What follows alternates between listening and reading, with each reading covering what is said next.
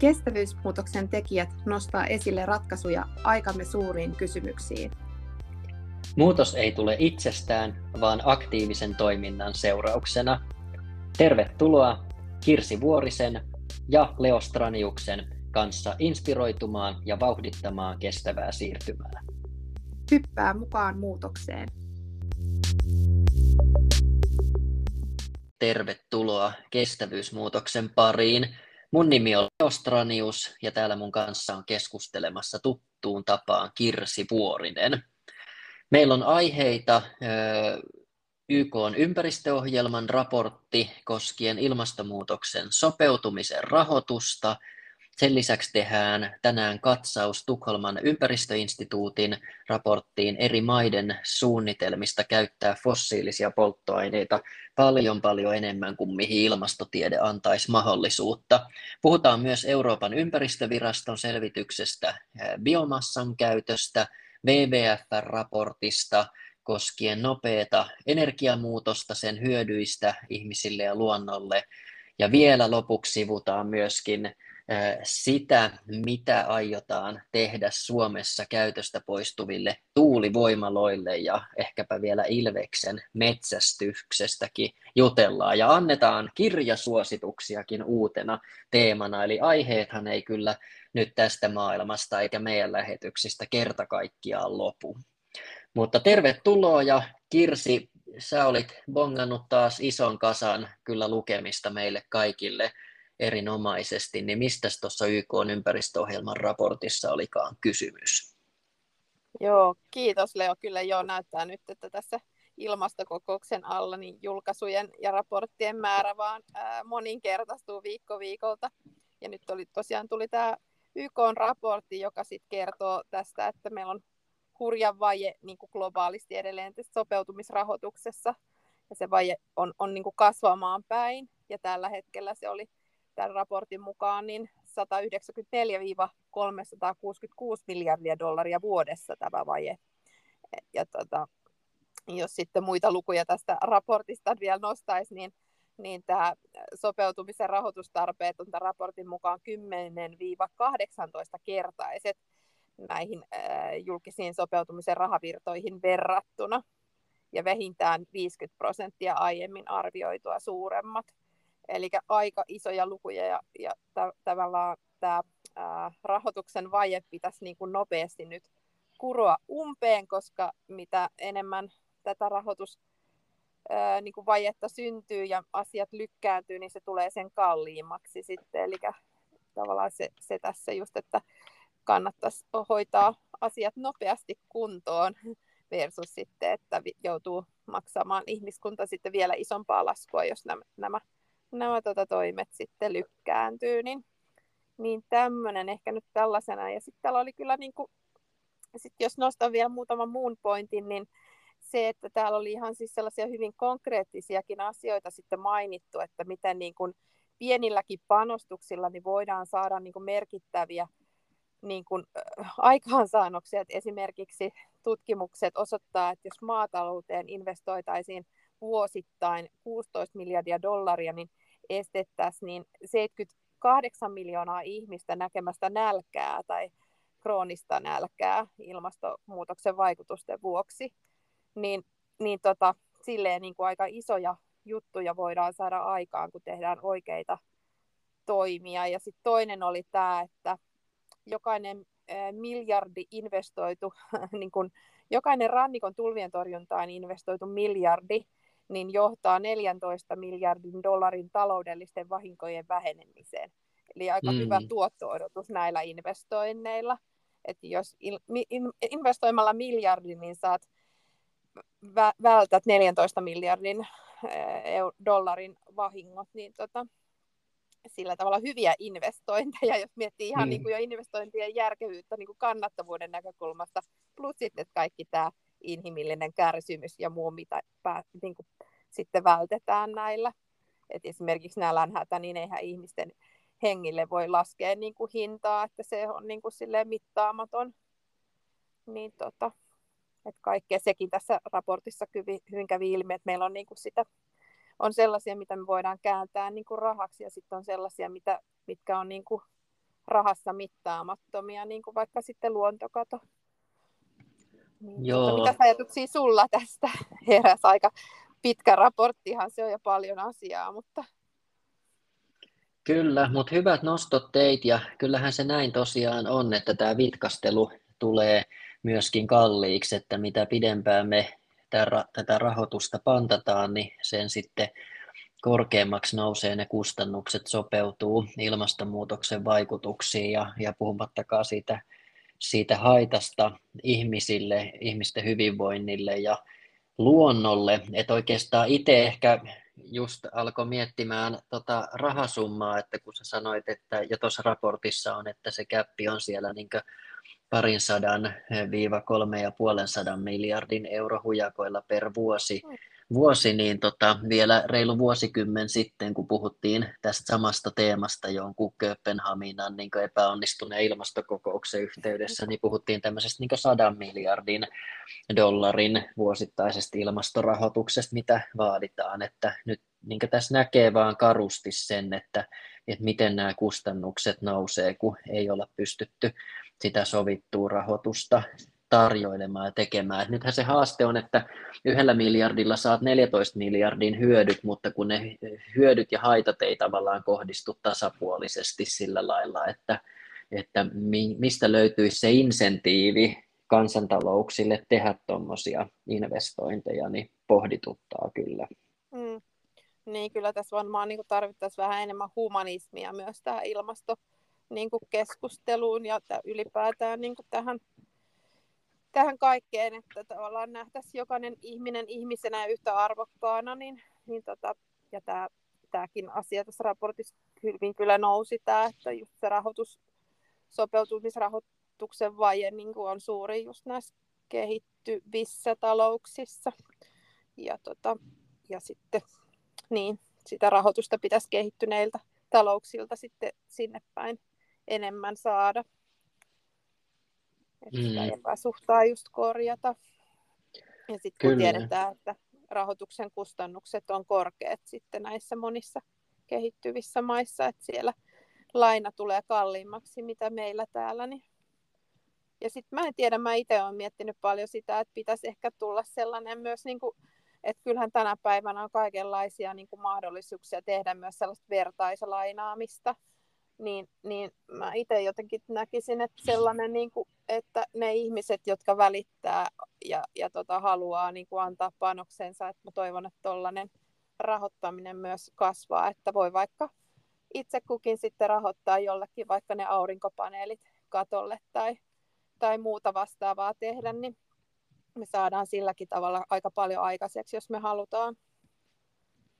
Mm, niinpä, ja näistähän nyt sitten neuvotellaan tuossa tulevassa. YK-ilmastokokouksessa, että siellä sitten jatkuu, jatkuu keskustelut tästä niin sopeutumisen viitekehyksestä ylipäätään. Tuossahan oli semmoinenkin, semmoinenkin minkä itse huomioin, että, että tietysti niin Suomen osuus, Suomen rahoitus näiden kehittyvien maiden sopeutumistoimenpiteisiin niin on laskusuunnassa valitettavasti, mm-hmm. niin kuin arvata saattaa niin kuin, niin kuin moni muukin vihreän siirtymän rahoitus tällä hetkellä Suomessa, niin, niin pitäisi tietysti ensisijaisesti ainakin meidän pystyä petraamaan tätä myöskin. Niinpä, kyllä. Joo, että mm. jos se on ollut nyt se 100 miljoonaa euroa, niin kuin nyt vuosina 2020, 2030, 2023, niin, niin nyt se sitten tulee olemaan niin kuin se, seuraavalla kaudella vaan 60 miljoonaa, 100 mm. miljoonasta 60 miljoonaa, niin suunta on just aivan väärän suuntainen, mutta tota, nämä no nyt on tällaisia valintoja sitten, arvovalintoja. niin, niin, ja arvo, arvovalintoja tekee maat kyllä, kyllä senkin suhteen, että miten ne ajattelee tätä energiantuotantoa, että, että tässä oli hyvä tämä, tämä Tukholman ympäristöinstituutin raportti, raportti noiden eri maiden suunnitelmista käyttää fossiilisia polttoaineita, niin hiiltä, öljyä ja maakaasua tulevina vuosina, tai mitkä on suunnitelmat niin vuoteen 30 mennessä. Ja voisi kuvitella, että siellä tietysti kaikki maat on ihan hullun lailla vähentämässä fossiilisten polttoaineiden käyttöä, eikö niin?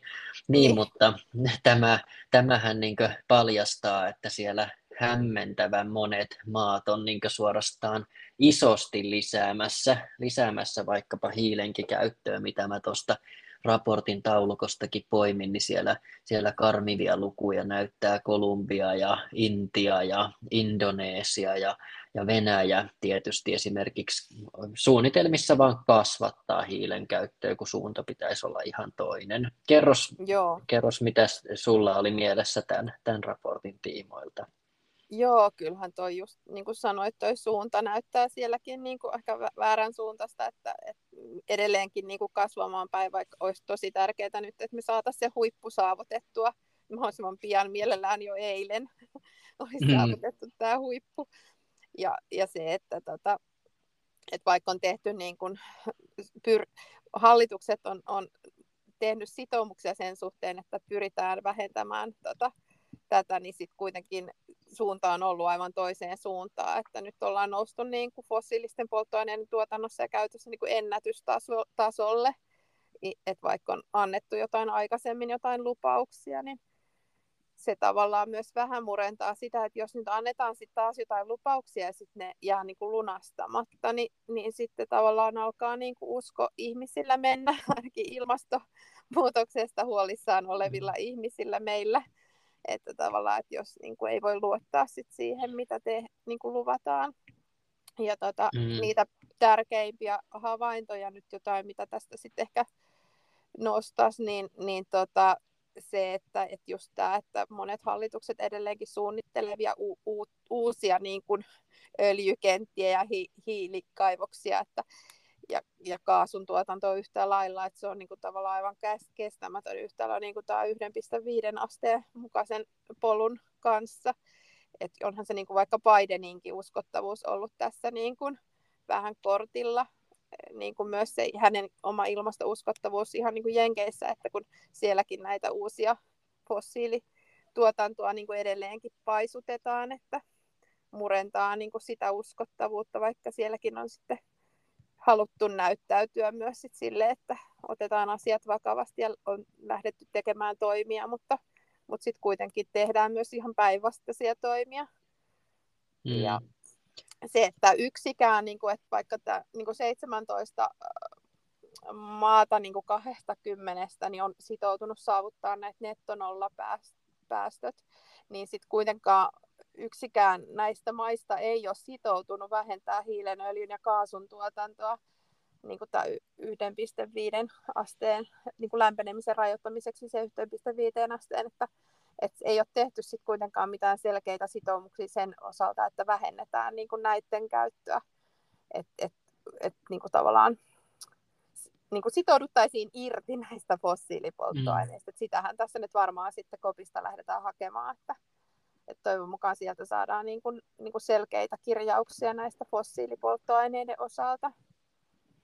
Niin, aika synkkää tämä nyt on, jos ajattelee, että, että kuitenkin pitäisi luopua mahdollisimman nopeasti, niin nämä hullut maat täällä vaan kasvattaa tota fossiili, niin. fossiilituotantoa, että, että tuosta niin katsoo vaikka Yhdysvallatkin, niin, niin siellä on kuitenkin niin sitoumukset tehty, että on ihan huomattavaa suunnitelmia, huomattavia suunnitelmia kyllä hiilen käyttöä vähentää, mutta sitten öljy ja, ja taas maakaasun käyttöä aiotaan vaan nostaa vuoteen 30 mm. mennessä, että tuolla oli oikeastaan mulla tarttu silmään vaan Iso-Britannia niin ja Saksa, jolla oli niin jollain tavalla ehkä semmoinen, ettei nyt ainakaan kasvateta, niin vaan päinvastoin pyritään vähentämään. Ja, ja sitten oli joku Kanada, joka, joka myös on niin sitoutunut vaikka mihin, mihin, mutta silti aikoo öljyä ja, ja kaasun tuotantoa lisätä, vaikka voi niin ymmärtää tavallaan, että ehkä Intian kaltaisissa maissa, missä on myöskin niin energiapulaa paljon, niin, niin on niin vääjäämättä tarvetta,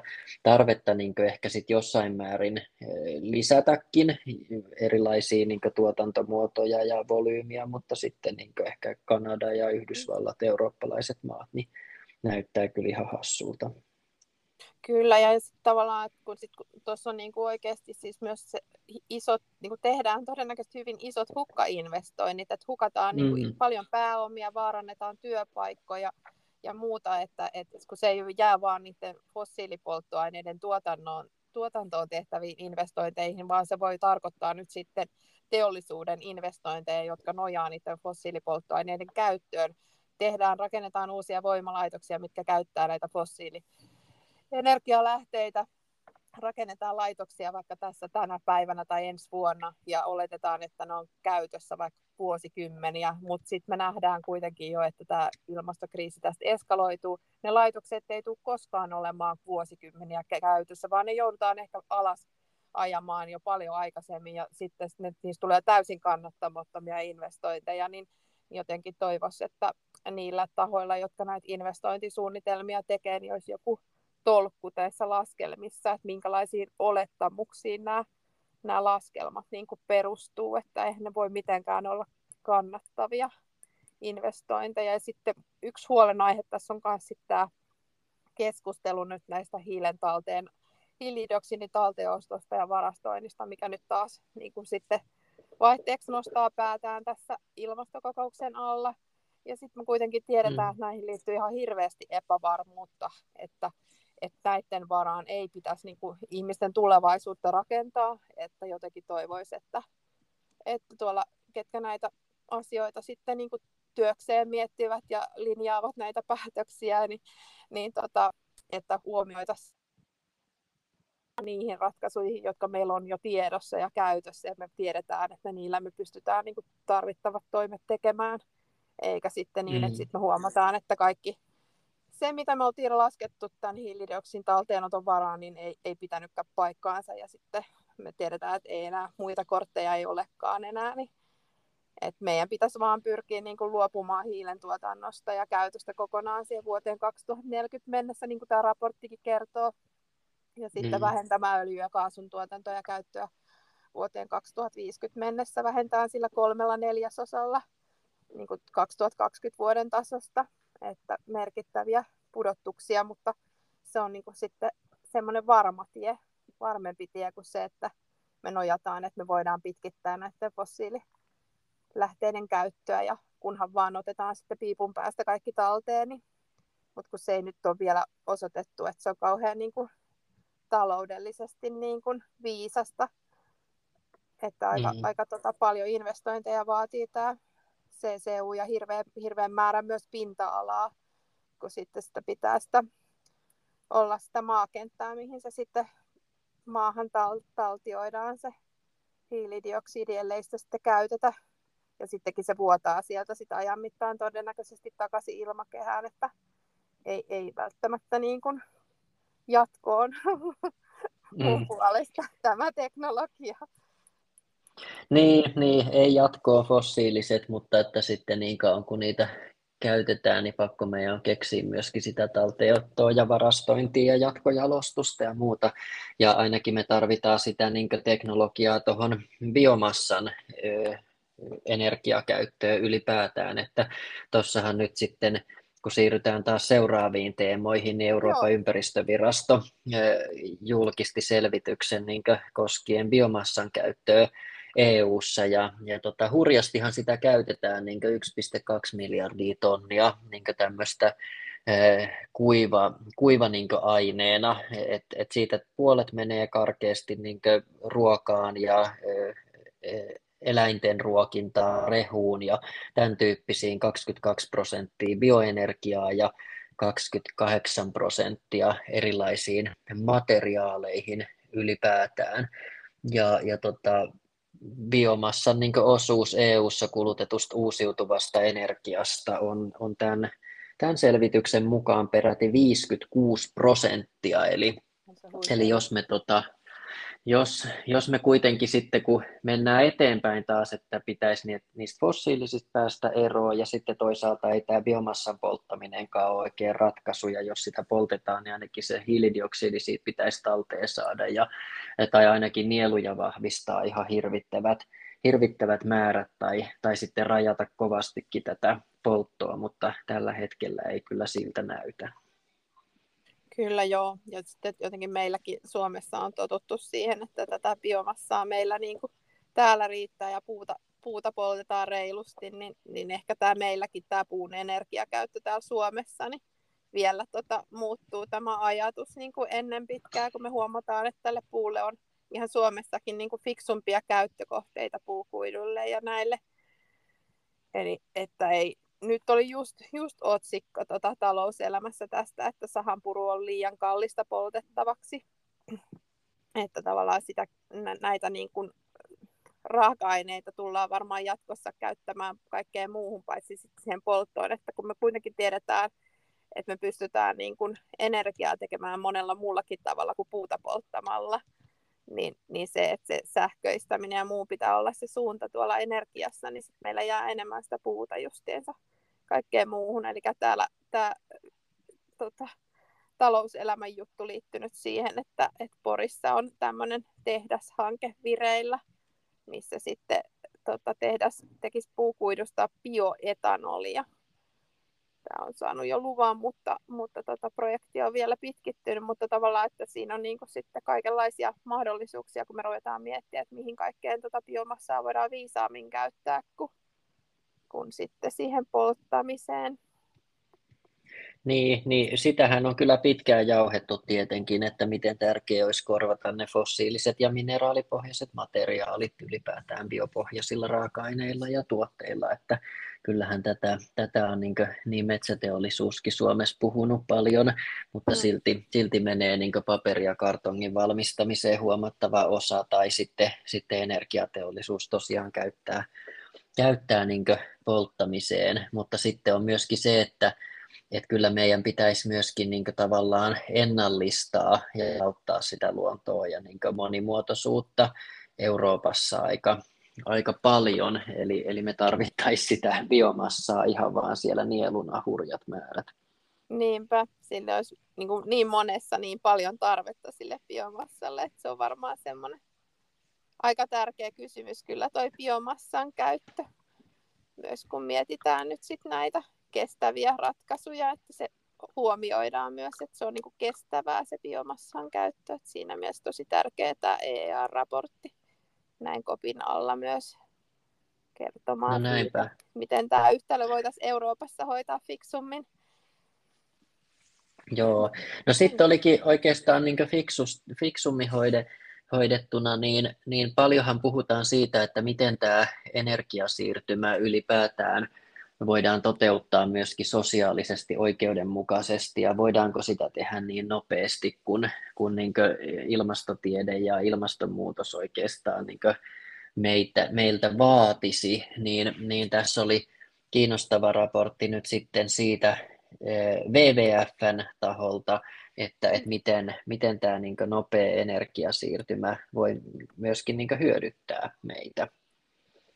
Kyllä, Joo, se oli niin tässä, tässä raportissa, niin, niin tota, oli, oli nostettu just sitä, että nopea siirtymä tulee monin verroin niin kuin uusiutuvilla energialähteillä toimiva energiajärjestelmä on, on niin useilla mittareilla parempi, parempi. Tässä oli arvioitu, että 2-16 kertaa parempi sekä luonnolle että ihmisille, kun sitten tämä tavanomainen fossiilisia polttoaineita käyttävä energiajärjestelmä, vaikkakin tämä muutos asettaa tiettyjä vaatimuksia niin sekä luonnonvarojen käytölle että paikallisille yhteisöille. Mutta viitaten erilaisiin tutkimuksiin ja selvityksiin, niin tämä on kuitenkin se lopputulos, että tämä on niin kuin parempi ja sitten just se, että tämä pitäisi toteuttaa myös niin kuin nopeasti, koska sitten tämä tota, tulee kalliimmaksi, jos tämä energiajärjestelmänkin muutos niin kuin pitkittyy. Ja sitten se, että, tämä, että miten luontopositiivisia ne lopputulokset sit on, niin se riippuu just siitä, että miten hyvin tämä toteutetaan. Että, että kuitenkin päättäjillä on paljon niin kuin siinä tehtävissä, että voidaan sit minimoida myös niitä ei-toivottuja vaikutuksia, mitä tällä energiajärjestelmän muutoksella on. Että niitäkin voidaan minimo- minimoida, mistä tullaankin sitten nyt muun muassa vaikka sitten tähän sun tota, bongaukseen tästä jutusta YMn selvityksestä liittyen nyt vaikka sitten näihin tuulivoimaloiden niin kuin purkamisiin. Niin tota, haluatko sä Leo tästä kertoa vähän tarkemmin kun tästä selvityksestä, mikä YM on tehnyt? Mm. Joo, ympäristöministeriö julkaisi julkais tuossa marraskuun alussa alkupuoliskolla kyllä kiinnostava selvityksen, että miten niin kuin, sitä käytöstä poistettujen tuulivoimaloiden sääntelyä voisi kehittää. Ja tämä on jotenkin kiinnostava ja ajankohtainen aihe, vaikka nyt tuntuu, että no eihän niitä nyt käytöstä poisteta, kun Suomessa rakennetaan hurjasti. Että tähän mennessä Suomeen on rakennettu noin 1500 tuulivoimalaa ja niistä 47 voimalaa on tähän mennessä purettu. Ensimmäinen on purettu vuonna 2013 Wow. Mutta tämähän tekee, tekee niin kiinnostavaksi se, että, että nyt niin kuin, äh, suunnitteilla on hurja, hurja määrä niin uusia tuulivoimaloita, että, että jos katsotaan, niin rakenteilla on tällä hetkellä, tai oikeastaan viime kevään tietojen, tietoihin nojaten, niin 522 maatuulivoimalaa lisää. Sitten niin esisuunnittelu on käynnissä tuhat, tuh, yli 1400 tuulivoimalolle ja, ja niin kaavoitus on käynnissä melkein 5000 voimalaa koskien. ja, ja tuota, täältähän niin on tulossa. Ja nyt kun niin tiedetään, että tuulivoimalaitosten tekninen käyttöikä on semmoinen 25-30 vuotta, niin kyllähän ei tämä meidän lainsäädäntö nyt niin, niin nopeata ole, etteikö tässä kohtaa jo kannattaisi alkaa miettimään, että mitäs näille sitten tehdään, kun ne tulee elinkaarensa päähän, että, että sitä ei äkkiseltään niin huomaakaan tai ei välttämättä tule ajatelleeksi, että juu, kyllähän ne niin voimaloiden niin nämä maanpäälliset osat, ne tornit, lavat, niin ne pystytään usein purkamaan ja sitten käyttämään niin raaka-aineina uudestaan, mutta sitten ei siihen niin vaan pykätäkään niin uutta voimalaa pystyyn, koska näiden niin kapasiteetit ja koothan on kasvanut, jolloin sitten myöskin tavallaan niin suuri osa niistä perustuksista niin, niin tavallaan täytyy myöskin ratkaista, että joko niin maisemoida, ennallistaa tai vaihtoehtoisesti sit purkaa kokonaan, jos sinne laitetaan niin uusi entistä isompi tuulivoima. Ja, ja nyt tämä niin huomaat, niin uppoo tosi, tosi syvälle ja mm-hmm. niin monipuoliseen tietysti niin moniin suuntiin meneviin aiheisiin, mistä on niin syytäkin miettiä jo tätä lainsäädäntöä ja ehkä toiminnanharjoittajille myös erilaisia velvoitteita ja, ja sitä, että miten, miten tämä homma hoidetaan, kun meillä on tuhansia tuulivoimaloita parinkymmenen vuoden päästä tai 30 vuoden päästä, joille täytyy miettiä sitä uudelleen käyttöä. Tosi tärkeä teema kyllä ja jotenkin toivoisi just, että meillä aina niin kuin mietittäisiin näitä asioita niin kuin etupainotteisesti, että olisi kyse vaikka siitä, että tuodaan niin kuin sähköautoja markkinaa ja ei ole mietitty niiden akkujen kierrätystä alun perin, tai sitten, että rakennetaan tuulivoimaloita, mutta ei olisi just mietitty näitä, että miten ne sitten, että toivoisi, että jotenkin kuitenkin tästä kestävyysmuutos niin kuin ajattelussa, että asiat mietittäisiin etukäteen, eikä sitten vasta kun ne on niin kuin end of life vaiheessa, ja sitten jotenkin toi kuitenkin tuo maankäyttö on kuitenkin niitä yksi kriittisimpiä asioita, että, että varmaan sitten, että jos niitä tuulivoimaloita ei voidakaan sit siitä paikasta purkaa ja rakentaa uutta tilalle, niin sitten me tarvittaisiin taas ihmis, ihmisen toiminnalle ja energiatuotannolle uutta pinta-alaa, mikä on sitten pois niin kuin luonnolta, kun joudutaan kuitenkin vähän sit metsää siinä kaataa, kun niitä pykätään niitä tuulivoimaloita, niin, niin tota, ellei sitten mene merialueelle, mutta sittenkin tarkoittaa, että pitää sitten operoida siellä merialueella ja se, ei ne meretkään tykkää siitä niin kuin ne ekosysteemit, että siellä sit ihminen käy kaivelemassa, niin, niin tavallaan toi, että, että toivoisi, että sitten kuitenkin ne uudet voimalat rakennettaisiin niiden edellisten paikalle, ettei tarvittaisi taas sit niin kuin tälle ma, tota, maalaisjärjellä, kun asiaa miettii, ettei tarvittaisi sit niin kuin lisää pinta-alaa taas johonkin uuteen voimalaan, vaan voitaisiin niinku uutta ehompi rakentaa sen vanhan perustuksille jotenkin. Mutta tota, en tiedä. Sitten sä olit po- pongannut tämän hyvän jutun. Nythän on paljon käyty sit keskustelua tästä Ilves, Ilvesten kaatoluvista, niin tota, ja, ja, ja joku metsänomistajakin jo ilmoitti, että hänen maillaan ei sitten ilveksiä kaadeta, että keskustelu on käynyt aiheesta kuumana nyt viime viikkoina, niin mites, tota, miten tota, tämä Luonnonsuojeluliiton juttu, mitä tämä oli saanut nyt paljon valituksia, niin kuin Luonnonsuojeluliitto valittanut näistä Ilveksen kaatoluvista, niin, niin tota, miten, miten tota, tätä asiaa lähestyisi? Joo, joo. No tossahan tosiaan taustalla, taustalla se, että, että tuota, niin Ilveksiä saa kaataa vain poikkeusluvilla, joita se maa- ja metsätalousministeriö alainen riistakeskus myönsi nyt sitten viime lokakuussa 300 niin Ilveksen metsästykselle. Ja sitten on käyty keskustelu siitä, kun tämä on niin yli kymmenesosa Suomen Ilveskannasta, että että onko, onko, onko tässä nyt niin mitään järkeä. Ja tavallaan niin sen lupien perusteena on ne kannanhoidolliset syyt, mutta sitten siellä on esimerkiksi Luonnonsuojeluliiton tiedotteen mukaan niin ollut, ollut myöskin niin perusteluina niin tämmöistä paikallisyhteisöjen sitouttamista, joka kuulostaa jo aika hassulta mm-hmm. perustelulta, mm-hmm. että he, hei yhdessä mennään tappamaan ilveksiä, niin meillä on kivempaa, että ei se voi olla niin sitten ehkä, ehkä peruste, perustelu sille, koska, koska sitten kuitenkin niin kuin, on, on tota niin tiukasti suojeltu tuo, tuo ilveskin meillä Suomessa.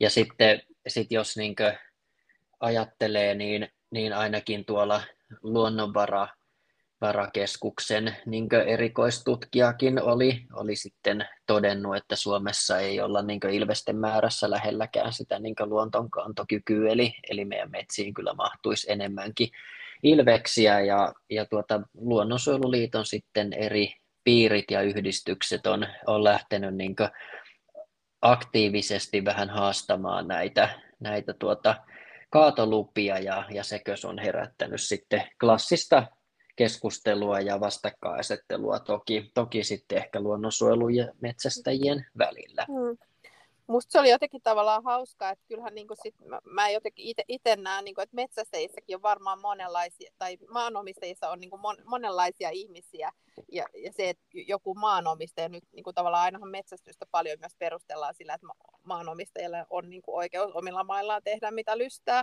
niin kuin monella tavalla, ja metsästys liittyy osi, osittain niin kuin tähän, mutta mutta musta se oli jotenkin niin kuin tavallaan hauska, että huomata, että kyllä siellä maanomistajissakin on niin kuin tavallaan sellaisia, jotka vähän niin kuin on niitä toisin ajattelijoita, että mm. näkee tämän asian toisin. Ja mietin mielessäni silloin, kun luin sitä juttua tästä yhdestä maanomistajasta, joka oli kieltänyt sitten tämän Ilveste, Ilveksen metsästyksen omilla maillaan, että kuinkahan paljon tällaisia niin kuin vastaavia maanomistajia tuolla voi olla, että, että samalla lailla niin kuin ilmoittaa, että, että kuitenkin kun tiedetään, että Ilveksestä on myös paljon hyötyä siellä, että kun se niin kuin luon, luonnollisesti rajoittaa näitä niin kuin valkohäntäkaurista ja supikoiraa, niin kuin Luonnonsuojeluliittokin tässä omassa jutussa on nostanut, että et ei tarvita sit niin paljon sitä niidenkään metsästystä, kun Ilves hoitaa sitten tämänkin kannan niin kuin tavallaan pitää sen rajoissa, että sitten jos ilveksiä kovasti nyt metsästetään, niin mitä sitten käy hetken päästä näille valkohäntäkauriiden ja muiden eläinten niin kuin kannoille, että räjähtääkö ne sitten käsistä vai vai onko se sitten niin, että halutaan niin kuin vaan metsästäjille enemmän sitten metsästettävää vai mistä tässä on kyse, niin on sitten mm. enemmän syytä sitten lähteä vahvistamaan yhteisöllisyyttä metsälle. Niin, ehkä sitä voisi mennä sitten muutenkin patikoimaan kautta niin. sitten valokuvaamaan tai, tai muuten, että, että no mikä voisi olla hyvä lähtökohta, mutta kai siinä niin metsästäjien näkökulmasta se houkutus on, että se ilvesjahti on niin vaativaa, että, että siinä on niin haastetta, koska sitä on vaikea, vaikea tappaa. Kuulostaa niin karulta, mutta no niin, se, niin se sitten taitaa, taitaa tavallaan helposti olla, mutta, mutta hienoa, että, että mm-hmm. tavallaan niin löytyy niitä maanomistajia, jotka myös ei sitten, sitten halua antaa sitä mahdollisuutta, että omilla mailla olevia petoja, ilveksiä, ehkä muitakin niin just suurpetoja, niin ei, ei tultaisi tappamaan. Ja mä luulen, että se joukko on varmaan kasvussa, koska yhä enemmän tietenkin uusi sukupolvi tulee maan ja metsäomistajiksi ja, ja ne on entistä mm. niin ehkä kiinnostuneempia totta kai niin kokonaisten ekosysteemien ja, ja myöskin eläinten niin oikeuksien näkökulmasta. Joo, kyllä kieltämättä tässä on itsekin välillä miettinyt, että pitäisikö sitä ryhtyä maanomistajaksi. Toistaiseksi en omista hmm. mitään hmm. maaplanttia, mutta aina hetkittäin miettinyt, että ihan luonnonsuojelusyistä, että pitäisikö ryhtyä. Tässä olisi hyvä, hyvä myös syy sitten Ilveksen metsästystä rajoittaa sitten. Niin, ja samalla voisi vahvistaa niitä hiilinieluja ja, niin, ja tuota, monia hyvää. muitakin juttua saisi samalla maapläntillä sitten. Joo. No näin se on. Mutta sitten sä lupasit Leo vielä kirjavinkkejäkin tähän loppuun, niin minkäs kirjan sä oot nyt pongannut, kun tiedämme kaikki, että sä oot kova lukemaan ja monta kirjaa menee viikossa, niin mikä olisi nyt sun nosto tähän loppuun, mikä on ollut sellainen hyvä tota, oivaltava kirja? Joo, joo, kiitos kun, kiitos kun muistit tämän ja, ja tuota, näitä kirjoja kertyy ja aika paljon ä, ilmasto- kirjoja alkaa olemaan ja ehkä mä haluan nostaa, nostaa nyt sitten tämmöisen aika tuoreen, tuoreen tota, tänä syksynä ilmestyneen Mira Hulkkosen kirjan Ilmasto-oivalluksia, kuinka ihmismielen supervoimat valjastetaan planeetan parhaaksi.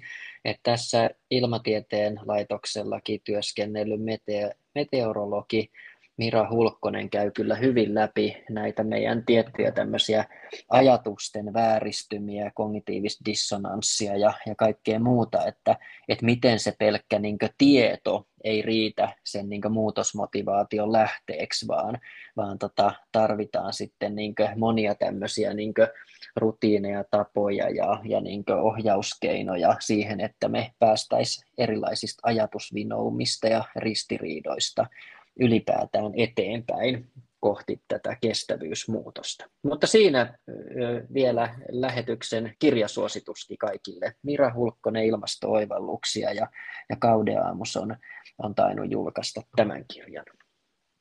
Kiitos paljon, hyvä nosto ja täytyy ottaa itsekin lukuun tuo, tai kuunteluun ainakin, jos enemmän tulee näitä läänikirjoja nykyään kuunneltua. Mutta kiitos kiitos tuosta ja kiitos Leo muutenkin ja kiitos kaikille kuuntelijoille. Niin katsotaan, mistä sitten taas kahden viikon kuluttua jutellaan. Kiitos paljon Kirsi. Kiitos. Moi moi. Moikka.